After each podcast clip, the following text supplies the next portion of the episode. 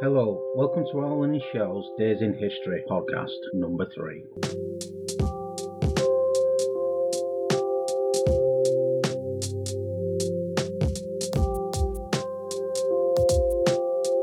My name is Alan. I will be your presenter today, presenting a short, brief summary of historical events that have taken place on this day in history. Today's day in history will be the 15th of January. This podcast is being uploaded on January the 16th, 2018.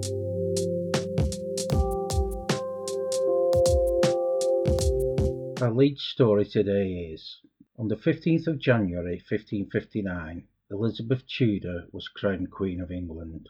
Following the death of her half-sister Queen Mary I of England on the 17th of November 1558, Elizabeth Tudor, the 25-year-old daughter of Henry VIII and Anne Boleyn, Henry's second wife, who was executed two and a half years after Elizabeth's birth, was crowned Queen Elizabeth I at Westminster Abbey. The two half-sisters, Elizabeth and Mary, both daughters of Henry VIII, had a stormy relationship during Mary's five-year reign. Mary, who was brought up as a Catholic, enacted pro-Catholic legislation and made efforts to restore papal supremacy in England. Because of this, a Protestant rebellion took place. One of the outcomes of this was the imprisonment in the Tower of London of Elizabeth Tudor by her half-sister Queen Mary on suspicion of supporting the Protestant rebels.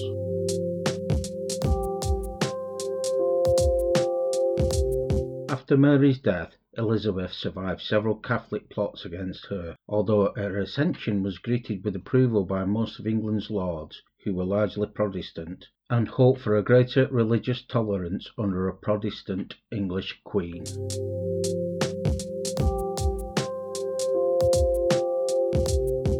Under the early guidance of Secretary of State Sir William Cecil, Elizabeth repealed Mary's pro-Catholic legislation and established a permanent English Protestant Church of England, of which she became the supreme governor. Later this church was to evolve into the Church of England.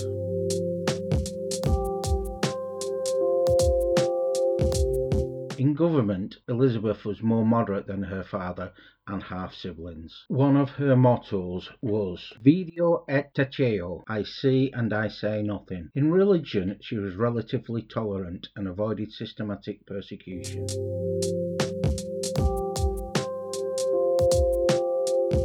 Foreign affairs, Elizabeth practised a policy of strengthening England's Protestant allies and dividing her foes. Elizabeth was opposed by the Pope, who refused to recognise her legitimacy, and by Spain, a Catholic nation that was at the height of its own power. In 1588, English-Spanish rivalry led to an aborted Spanish invasion of England in which the Spanish Armada, the greatest naval force in the world at the time, was destroyed by storms and a persistent English navy. With increasing English domination at sea, Elizabeth encouraged voyages of discovery, such as Sir Francis Drake's circumnavigation of the world and Sir Walter Raleigh's expedition to the North American coast.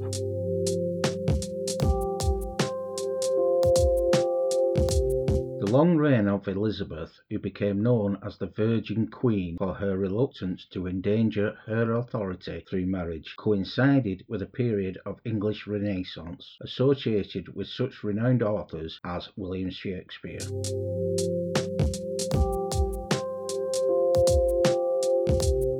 Elizabeth reigned for 44 years until her death at Richmond Palace on the 24th of March 1603. During Elizabeth's reign, England had become a major world power in every respect, and Queen Elizabeth I passed into history as one of England's greatest monarchs.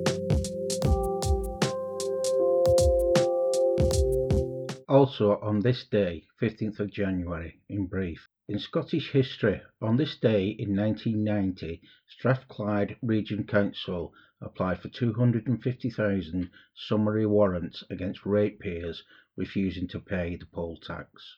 In European history, on this day in 1759, the British Museum opens. In USA history, on this day in 1929, Martin Luther King Jr. was born. In world history, on this day in 1970, Gaddafi becomes the Premier of Libya.